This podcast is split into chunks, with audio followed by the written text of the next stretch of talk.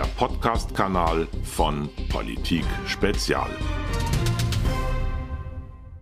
Guten Tag, meine Damen und Herren. Ich sitze hier mit dem Biologen, Evolutionsbiologen und Physiologen Ulrich Kutschera. Wir haben uns gemeinsam engagiert im Kuratorium der Desiderius Erasmus Stiftung und dieses Buch mitverfasst, Nachdenken für Deutschland. Ich zum Thema Wirtschaft, Kollege Kutschera zum Thema Biologie und rationale Politik, was die Biologie angeht.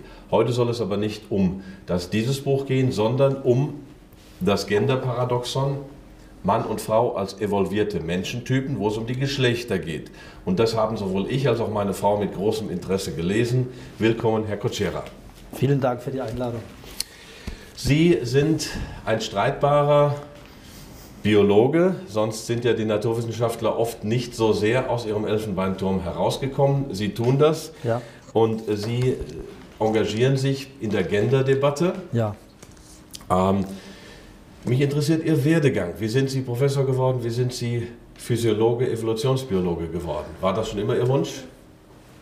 Ja, bei mir war es leider äh, sehr früh festgelegt. Als ich zehn Jahre alt war, hat mir meine schon lange verstorbene Großmutter einen Goldfisch geschenkt. Ich komme aus armen Verhältnissen, also Gurkenglas mit Goldfisch, das war dann schon ein Weihnachtsgeschenk.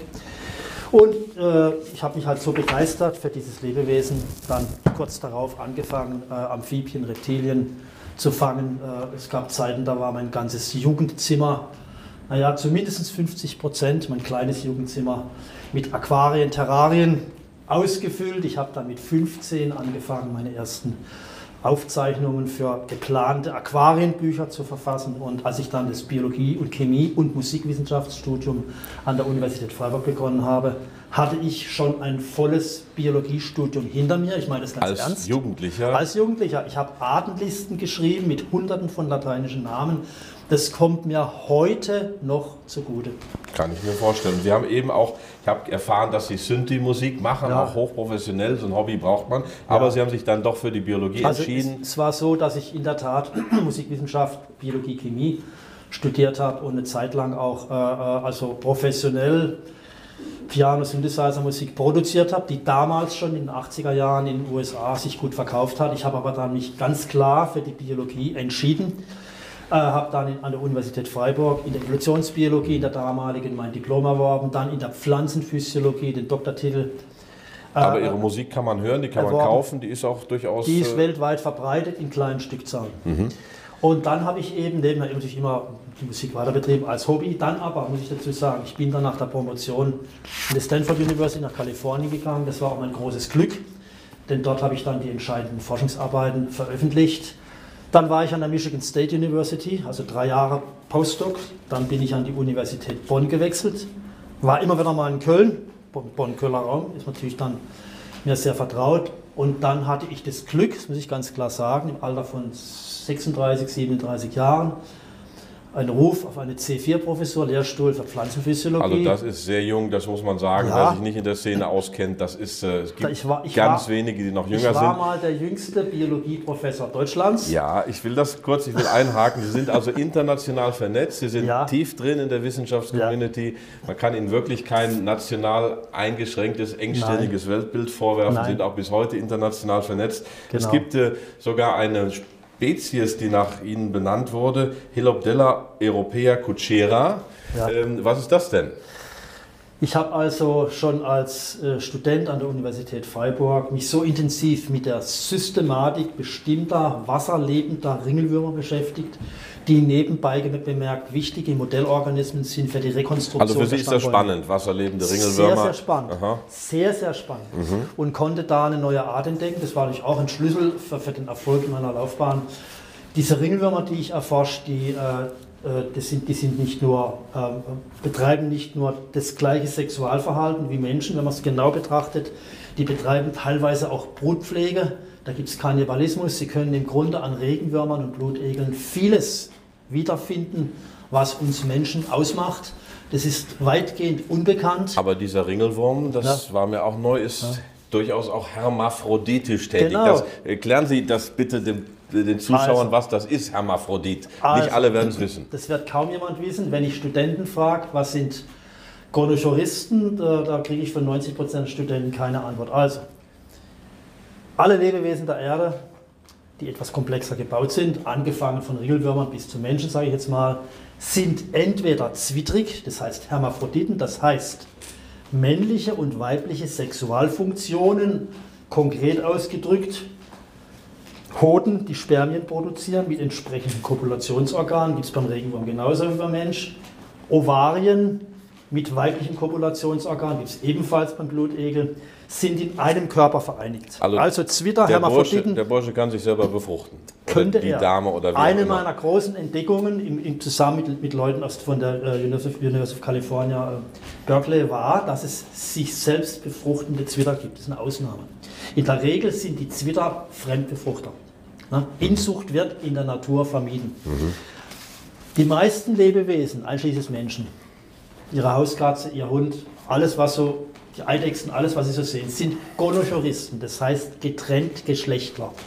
Das heißt, die Sexualfunktionen, die Fortpflanzungsfunktionen sind auf männliche Individuen und weibliche Jetzt- Tiere, Menschen verteilt. Gehen wir mal in Medias Res. Also wir könnten über die Biologie im Allgemeinen sicherlich stundenlang sprechen, Ja. aber dafür haben Sie auch Bücher geschrieben, wie Tatsache Evolution. Genau. Ähm, hier geht es ja um Mann und Frau und Sie Ja. haben sich da sehr deutlich geäußert in der Gender-Diskussion und Ja. werden da ja nicht nur für, ähm, äh, sagen wir mal, haben ja nicht nur Freunde sich gemacht. Nein. Ähm, unterscheiden sich denn Mann und Frau tatsächlich? Ja, da müssen wir zunächst, Also außer das, was ich so sehe, auch als Laie. Ja. Oder, äh, man muss zunächst mal eine saubere Definition liefern. Also die gesamten Naturwissenschaften leben von klaren Definitionen. Männlich, Mann sein, männlich sein heißt Spermien zu produzieren und diese zu verbreiten. Männer sind Spermienproduzenten mit Versorgerfunktion. ja, ich hoffentlich Punkt. ein bisschen mehr noch. Punkt, biologisch betrachtet. Mhm. Im Grund Variationen Generatoren. Weibchen oder Frauen sind Eizellenbereitstellerinnen mit Gebärfunktion. Das sind die zwei, verschiedenen, die zwei großen Unterschiede. Ja. Das heißt also, ähm, es ist trivial, Männer können, können nicht schwanger werden. Ja? Äh, und das bedeutet aber, dass Männer auch keinen Lifecycle haben. Wir haben keinen Lebenszyklus. Wir sind lediglich biologisch betrachtet letztlich verstümmelte Frauen. Können wir gleich noch diskutieren, ist etwas komplizierter. Wir haben lediglich biologisch die Funktion, äh, letztlich ein, ein, ein halbiertes Erbgut, ein haploides Genom, eine Eizelle hat ein halbiertes Erbgut, zu rege regenerieren. Wenn also ein Mann zum Beispiel sagt, ich, ich habe ein Kind gekriegt, das sage ich als Biologe, nein, Sie haben lediglich ein haploides, also halbes weibliches Genom, eine Eizelle, die auf ein Spermium wartet, ja, regeneriert. Wir haben es nicht gemacht. Im Grund, Männer tragen nur ein halbes Kerngenom bei. Mhm, Frauen tragen Ja. viel mehr Erbgut bei. Viel mehr. Und unterscheiden sich denn Mann und Frau jetzt äh, tatsächlich genetisch? Und wie unterscheiden sie sich? Massiv. Äh, aber ich meine, ja. Ja. fangen wir mal mit der Körpergröße an. Männer sind weltweit auf 60 Kulturen verteilt, hat man das untersucht, 6 bis 10 Prozent größer. Überall. Das ist ein evolutionäres Erbe, hat nichts mit Kultur zu tun. Männer haben im Schnitt eine nahezu doppelt so große Oberkörpermuskelmasse. Ganz, ganz wichtig. Männer sind biologisch fürs Gruppe ne, entstanden und Tja. da. Tja. Frauen haben einen völlig, ander, völlig anderen Körper. Frauen haben auf zellulärem Niveau einen Mosaikkörper, weiß auch kaum jemand. Das wenn weiß Sie auch nicht. Was ist das Zellschnitte machen, Ja. wenn, Sie, also, wenn Sie Zellschnitte machen, kann ein Histologe, ich könnte es auch sofort machen, wir färben die Kerne an, sofort sagen, weibliche Maus, männliche Maus, Frau, Mann. Sofort mit Von den Zellen alleine. von Zellen. Und zwar, das kommt daher, das wird, wird ganz spannend. Die Geschlechtschromosomen definieren ja Mann und Frau, das ist bekannt. Ja, wir haben das- 44 Autosomen und dann haben wir XY, wir zwei als Männer, Mhm. Frauen haben zwei X-Chromosomen. Das ist das allgemein bekannt. Aber Sie haben auch genetische Unterschiede. Genau, Äh, Da genau. geht es um Affen und Menschen. Und da haben Sie ja auch was gesagt, was mir so neu war, was das Erbgut Ja. anging. Also, das zweite X-Chromosom bei Frauen ist inaktiviert. Das, das, das sind wir beim Thema schon. Und das ist ein kleiner Punkt am Zellkern. Deshalb kann man Frauen und Männer unterscheiden. Frauen haben auf, auf, auf Gewebeniveau anderen Körperbau. Okay, jetzt kommen wir zu den Unterschieden. Das ist was ganz, ganz, ganz Zentrales. Das Y-Chromosom fällt bei Frauen. Klar. Das Y-Chromosom macht uns zum Mann. Wir entstehen als Weibchen. Und dann wird ein Master-Kontrollgen in der sechsten Schwangerschaftswoche aktiv. Das SAY-Gen, das polt uns um zum Mann. Also Das primäre Zwitter. Geschlecht ist weiblich. Ein Ach ganz sind- wichtiger Punkt. Aha, also Das sind keine Zwitter in der Entstehung, sondern weiblich. Weiblich. Und dann werden wir aktiv umgepolt. Mhm. Aber Sie haben da gesagt, dass das Ja. Erbgut sich von Ja. Mann und Frau so Ja. deutlich unterscheidet, wie das. Jetzt, äh, jetzt kommt der Punkt. Mhm. Dadurch bedingt, dass Frauen ja kein Y-Chromosom haben. Die haben zwei X-Chromosomen. Mhm. Und das zweite X-Chromosom ist stillgelegt. Sonst hätten sie eine Überdosis an, an Proteinen vom zweiten Mhm. X-Chromosom. Dann hätten Frauen zwei aktive X-Chromosomen, wie es in jeder Zeitung steht. Wären alle Frauen geistig höchstgradig gestört. Ja? Das ist der bare Körper. Wenn man jetzt die Y-Chromosomen-Gene, die der Frau fehlen, und die stillgelegten X-Chromosomen, auf dem zweiten X-Chromosom bei Frauen, wenn das addiert, kommt man auf 300 Gene, die uns unterscheiden. Und das sind 300 bei, Mhm. Gene. 300 Gene. Und das sind bei zwei- 20.000 Genen 1,5 Prozent. Einfach. 1,5 Prozent unserer Gene Unterscheidet uns unterscheiden Mann Mann und und Frau. Frau. Und das entspricht in etwa dem genetischen Unterschied zwischen Schimpanse gleich Mann und Frau gleich Mensch. Das heißt, Mann und Frau unterscheiden sich genetisch, als wären sie zwei verschiedene Arten. Und ich sage natürlich immer ganz klar, als Neofeminist, Neofeminist, Frau als primäres Geschlecht, man, mehr Lob kann man ja nicht austeilen, ja, Das, äh, dass Männer das- im Grunde die Affen der Menschheit sind. Die haben noch was Grobes, sind auf was Grobe gemacht. Grobes, Urtümliches. Man kann natürlich sagen, primitives an sich. Also, das könnte man jetzt vertiefen. Das weiß ja jeder, was ich damit meine. Und Frauen sind die letztlich die Menschen an sich, die Die gebärfähig höheren sind, Wesen. die auch ist das einen, so? Es ist Die so. bewundernswerten, die höheren Es ist Wesen. Biologie, es ist Bio rein nackte Biologie. Nackte Bi- Und deshalb ist auch ein Kind ein Stück Mama. Das heißt, die Eizelle, die Zelle, aus der das Kind entsteht, stammt von der Mutter. Der Vater liefert nur einen DNA-Faden, nicht mehr. Nicht Ja, mehr. da geht es ja in der Biologie auch um Reproduktionserfolg. Den Ja. haben Sie ja auch gehabt, so wie ich das. Ja, ich bin Vater einiger Kinder. Sie sind richtig. Vater von fünf Kindern, Ja. was ja auch, ähm, also in Deutschland ist ja Kinderarmut mittlerweile Thema und, und Kinder sind in gewisser Weise für mich als Laien auch ein Sinn des Lebens, vielleicht sogar der Sinn für Sie Das als hat Karl Biologe. von Linné, schauen Sie, der berühmte Karl von Linné, war Vater fünf leiblicher Kinder, unglücklicher Vater, ein anderes Thema, könnte man einen Film drüber machen. Und Linnaeus, einer der größten Biologen aller Zeiten, hat immer gesagt, mein Sinn als Mann steht darin, Nachkommen zu hinterlassen. Hat schon Linnaeus erkannt. Okay, jetzt sind wir in den, äh, den Fragen Geschlechter, Ja. also Mann und Frau, eklatante Unterschiede. Massive Unterschiede. Ähm, nun haben wir ein drittes Geschlecht anerkannt, das war die große Errungenschaft, äh, also divers. Gibt es denn andere Geschlechter? Ich muss an der Stelle leider als Mann etwas grob werden. Erlaube ich mir jetzt. Ja? Das ist natürlich mit Verlaub gesagt äh, äh, äh, kompletter Unfug. Ich erkläre das mal wie folgt. Die DNA, unser Erbgut, James Watson, ja, bekannt, der die Struktur entdeckt, hat zwei Einzelstränge. Das heißt, bei der DNA-Replikation, bei der, ja, im Zellzyklus, werden zwei halbierte, also werden zwei Einzelstränge regeneriert. Unser Genom, unser Erbgut, aller Säugetiere, aller für 6000 Säugetiere, die man kennt, und auch fast aller anderen Tiere, ist diploid. Das heißt, wir haben einen Chromosomensatz von der Mutter und einen vom Vater. Klar? Es gibt Spermienproduzenten, das sind per Definition die Männchen. Eizellenbereitstellerinnen mit der Gebärfung sind die Weibchen. Ja.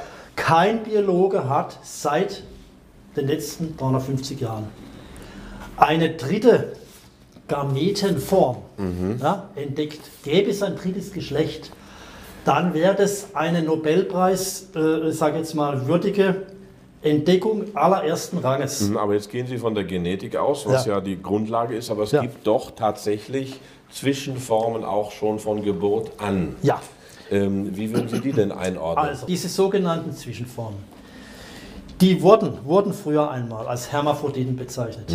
Liest man häufig noch oder als Zwitter.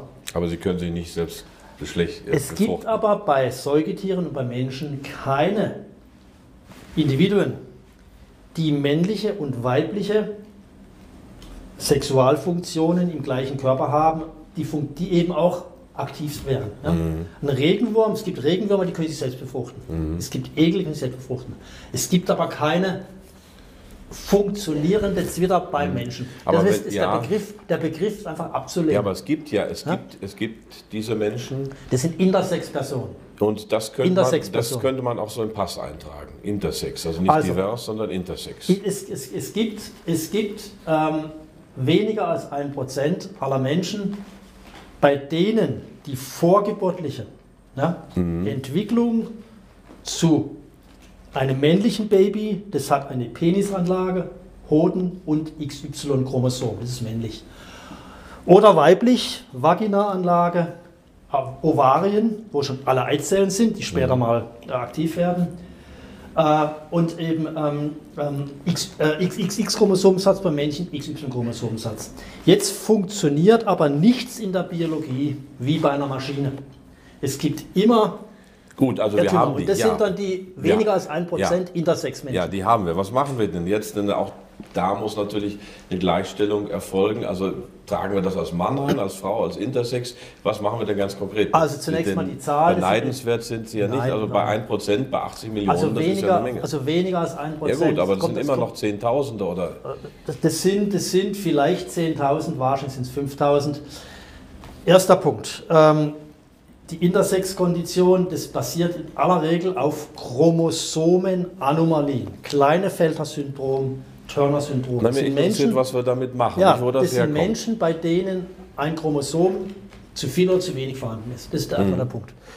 Diese Menschen sind in aller Regel steril, das heißt nicht fortpflanzungsfähig. Diese Menschen haben in aller Regel, und das, das, das, das ist politisch unkorrekt, ich muss es aber sagen, ich kann es auch belegen, die Menschen haben in aller Regel auch Probleme, ist alles durch wissenschaftliche Studien belegt. Ja, da hätte ich auch Probleme, wenn Ja. ich mich nicht ein... Das ist doch völlig Ja, normal. klar. dass Ja, da- aber da das sind ist aber- aber da müssen wir was tun. Das ist ja nicht... Ich habe in einem äh, viel zitierten äh, und auch viel gescholtenen äh, Artikel äh, mal gesagt, man könnte die Kategorie Inter einführen. Die, die juristische Kategorie Ja, Inter. das wäre doch was für den Pass. Das habe ich vorgeschlagen. Wäre doch besser als divers. Das wurde aber ignoriert. Jetzt hat man den Begriff divers benutzt und da muss ich auch wieder etwas grob werden als Mann. Äh, der Fachbegriff, der lautet DSD, Disorders of Sex Development. Das heißt, Menschen, die eine Störung in der Ausprägung männlich-weiblich erfahren haben, meist vorgeburtlich, meist chromosomal, auf chromosomalen Fehlern basierend. Und das DSD haben jetzt die Juristen nicht als Störung übersetzt, sondern als divers. Das hat aber mit Diversität nichts zu tun. Und ich vermute leider, dass da hinter der ganzen Agenda im Prinzip doch dann die Gender-Ideologie steht. Ne? Und äh, das haben wir jetzt eben davon, wenn halt die, die, die Naturwissenschaftler und andere Männer und Frauen, die eben gewohnt sind, präzise logisch zu denken, Ja, jetzt, sich nirgendwo einmischen. Jetzt haben wir halt die Situation. Das ist natürlich äh, ein Unding sowas. Ja? Ja. Es gibt zwei Geschlechter und eben Ja. diese vorgeburtlichen Problemfälle.